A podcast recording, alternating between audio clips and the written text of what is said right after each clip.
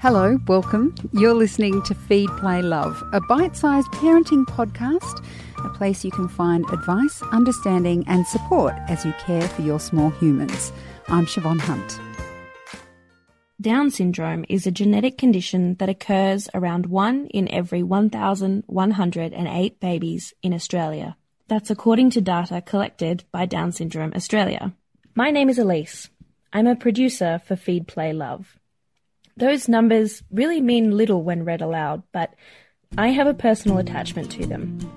One of those numbers is my cousin Joe. Joe is the second born child of my dad's sister, Marie. Last year, Joe finished high school. He turned 18, and recently he started doing jobs around his hometown of Dubbo in rural western New South Wales. I have a fierce love for my family, but Joe has always had an extra special place in my heart. But I recently realised I barely know that much about his story. So I spoke to my Aunt Marie to find out more about her story, the story of Joe, and what she would say to that woman she was 18 years ago, the mother of a brand new baby boy with Down syndrome. Hi, Marie. Hi, that was a lovely introduction. you hold Oh, a look special what- I- place I- in his heart too. Oh, stop it. I'm going to cry. We've only just started. when did you first find out that Joe had Down syndrome? in the delivery room. So I had absolutely no idea that we were having a child with a disability and it came as a huge shock. So I had had very bad morning sickness as I have had with all of my children. And so I, when I went for the um, checkup at the time that they would normally check for things like that, um, I hadn't been able to keep anything down for about three days. And so I was sent straight up to the hospital and put on a drip. And that kind of became the focus. And we didn't get around to doing that testing. So I had no idea that, um, that there was any issue at all until Joe was born. And even then I had no idea. Um, and the midwife was just sort of having a look at him and said, do the people in your family have fat fingers or, you know, thick, short, stubby fingers or something like that? And interestingly, my husband, who is tall and skinny, actually does. And I said, yeah, yeah, yeah, no, that's a kind of a thing from my, my husband's family. And then I could see her really having a good look. And I said, there's not something wrong with my baby, is there? He doesn't have Down syndrome, does he? And the, I fully expected her to say, no, he's perfectly fine. And the only reason that I picked Down syndrome was that that was, mm, mm, that was a condition I was aware of. And her response to me was, I'll just have to go and get the doctor. And, um, all the, all the, um, color drained out of my husband's face. And I was equally shocked. And when we looked at Joe, we could see that he had some of the, um, characteristics of a person with Down syndrome. And, um, you know, really my life turned upside down at that point. So yes, it was a very, very big shock. When you left the hospital, is there a is there a pamphlet they give you? Do they most people express when they first leave the hospital with a baby, they're like, We can't believe we've been allowed to leave the hospital with this child. We don't know what we're doing. but I suppose, as someone like Joe is an even extra special case, what what was the experience like leaving the hospital? Um, look, we actually had, I think, reasonably good support at that point. So we live in Dubbo. We're in a regional um, centre, and I cannot praise the nurses highly enough. They were terrific. They moved us into a private room so that we could sort of process what was going on, and uh, they so we have a, a centre near us in our town called the Early Intervention Centre, which provides support for people from zero to six. And they came and visited us. So the, the director of the centre and the occupational therapist, who I got to know really well in the, in the years after that, came to visit us. Um, the Down Syndrome Association of New South Wales is spectacular and they had a package of information and we could speak to people on the phone. And we also had a lady come and visit us whose son was about 12 at the time, I think. And people, I, I have found because I've provided support to people who have ha- had a diagnosis that they weren't expecting, they either fall into the category like me where they want loads of information. So for me, I needed as much information as I could get about what our life was going to be like, what his life was going to be like, how it would Im- impact on his older sister, who at that time was 22 months, or they are just, I can't deal with this right now. Um, you know, they're dealing with the emotions and they don't actually want the information.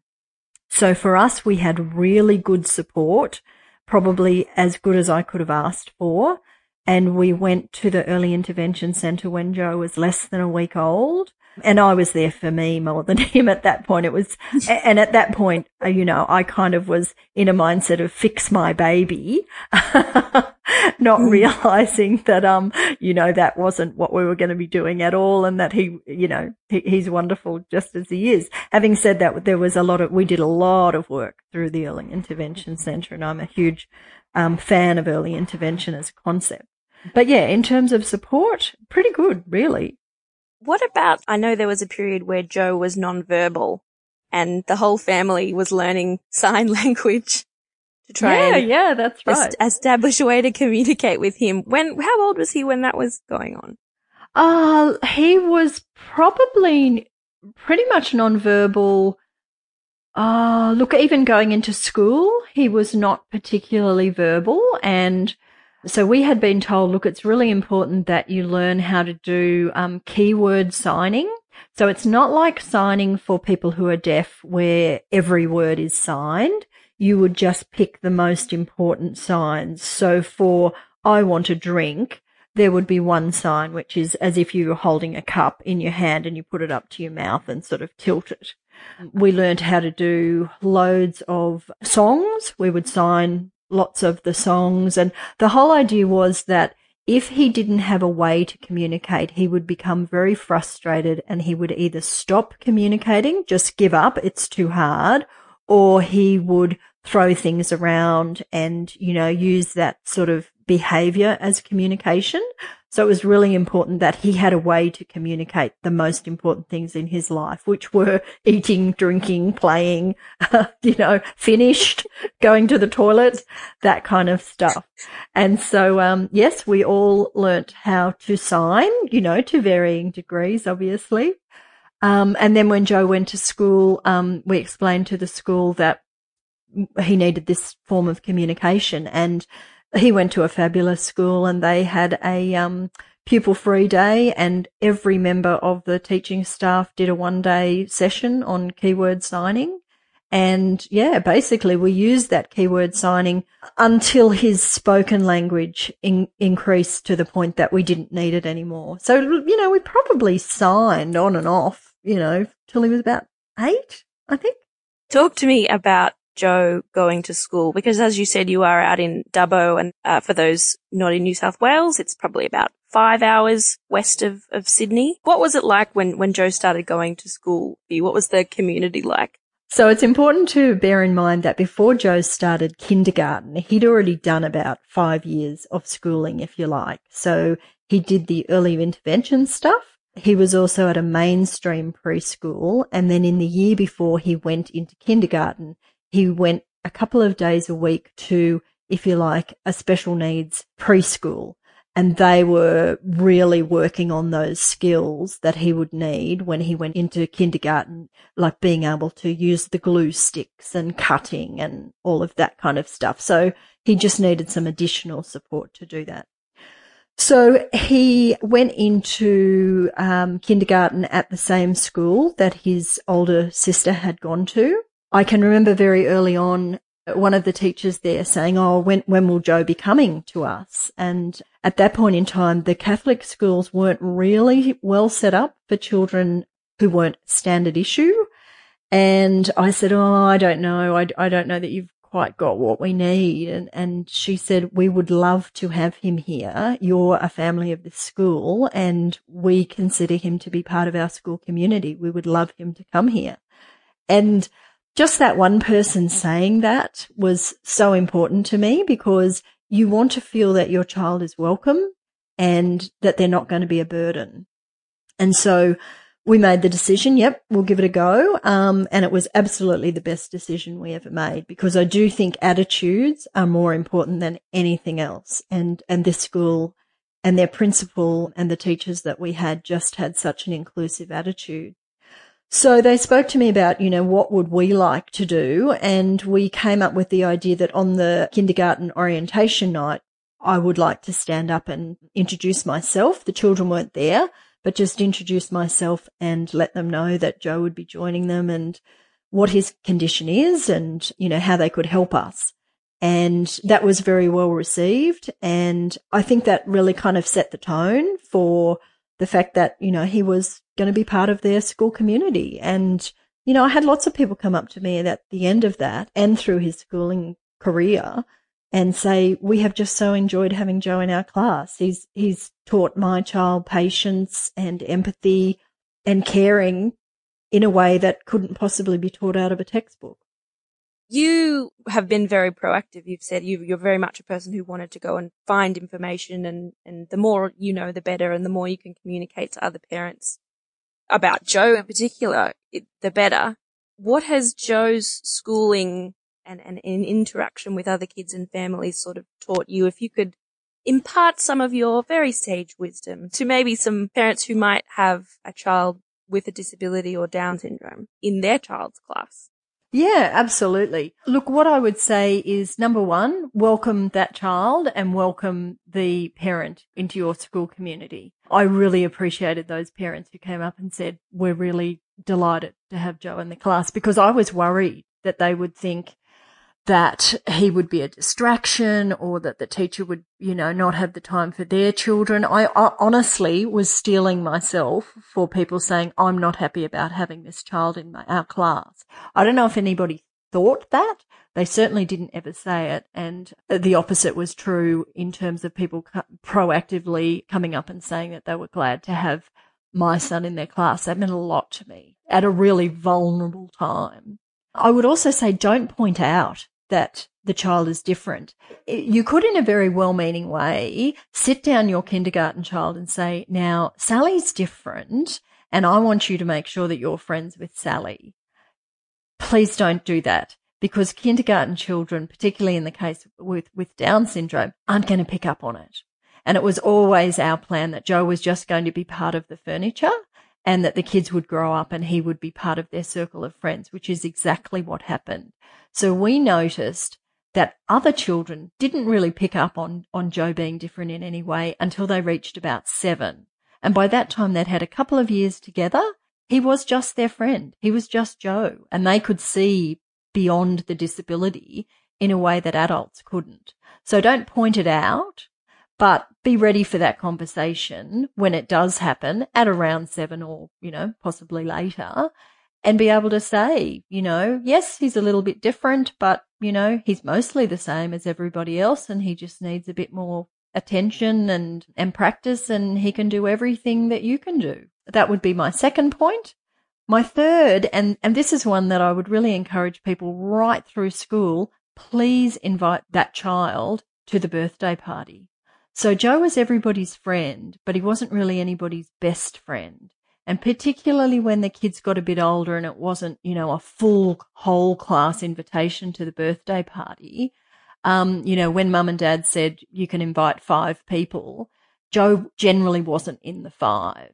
So as a parent, please, if you can think about that child who doesn't get a huge amount of invitations, because your child probably won't be thinking about that. They'll be thinking about their birthday party and how wonderful it is and how exciting.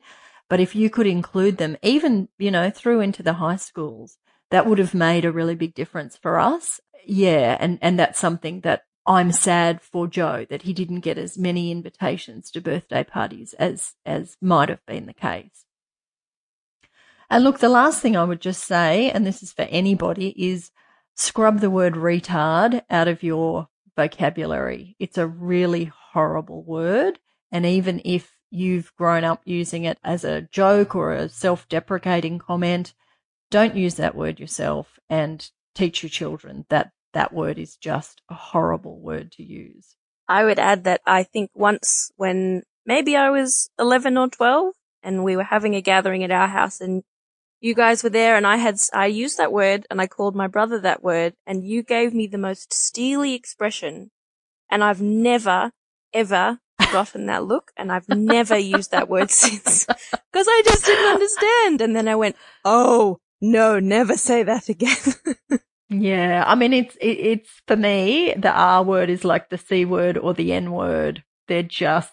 Not to be used. And you know, some people don't realize, um, as you obviously didn't back back when you were twelve, that that's a really nasty word. And, and I have a beautiful friend who used that word as a joke about herself on a Facebook post in a self-deprecating way. You know, a sort of a humorous kind of a thing. And I sent her a little message and said, you know, um, I'm sure you didn't mean this, but um, that that word is really quite a hurtful one. And, um, yeah, just letting you know that it's not a great one to use.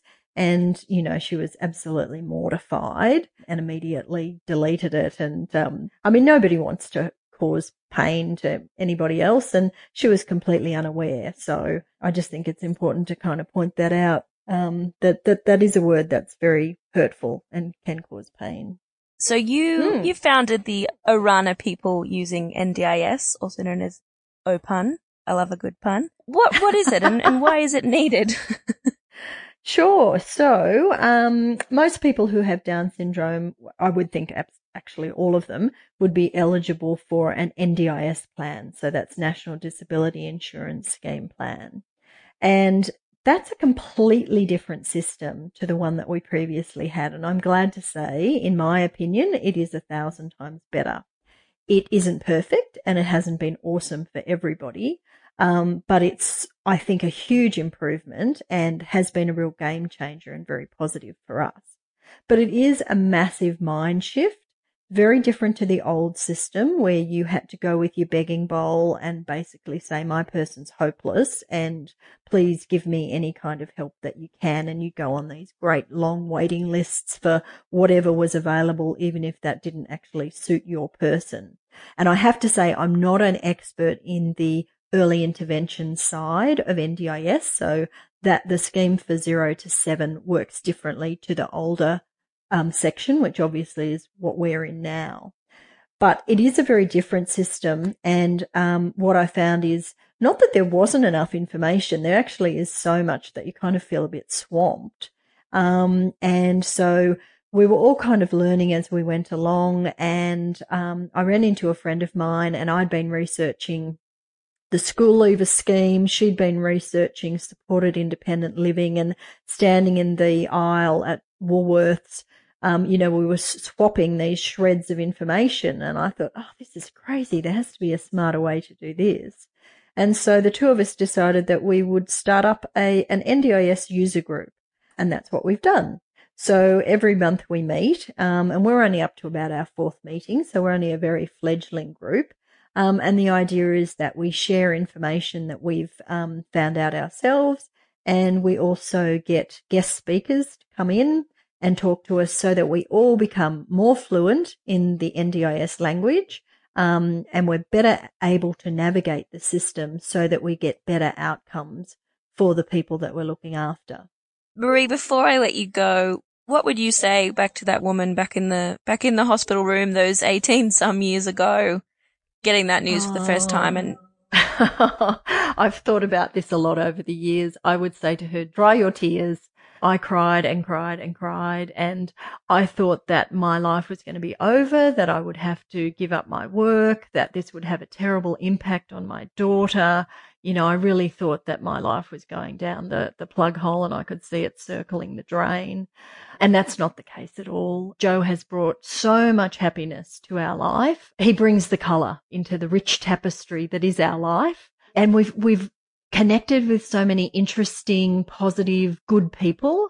I've always thought that he brings out the best in people and it's the biggest, roughest, toughest, hairiest, most tattooed person who will show their soft spot and give him a ride on their Harley or, or whatever. So look, you know, it hasn't been easy. Um, I don't want to sugarcoat it. There are challenges, but hey, there's challenges for everybody in their life. And, you know, he's going really well. He had a great time going through school. He enjoyed his school so much. He often talks now about wanting to go back there.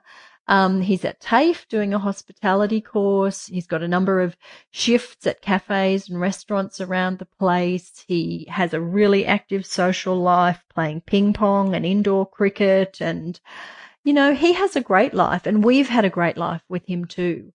So, you know, uh, yeah, if I were to say anything to that lady, uh, back there crying in the hospital room, it would be, you don't need to be so upset. Life is taking you on a different path, but it's not a bad path. It's a, an interesting, colourful path that's full of good people and, and wonderful experiences with your child. I think that's a beautiful spot to end it, Marie. Thank you so much for your time. It's a pleasure, Elise. That was Marie Barnes, mother of Joe Barnes, my cousin. If you'd like to find out more about the government organisations and support networks mentioned in this interview, just head to our website, that's babyology.com.au slash feedplaylove, and search for Down syndrome. Plus, we'll also include links in the notes and description of this episode.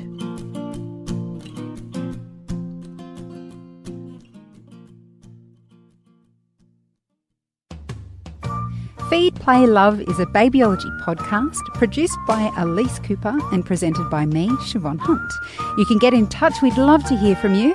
Email us at feedplaylove at theparentbrand.com.au. See you next time.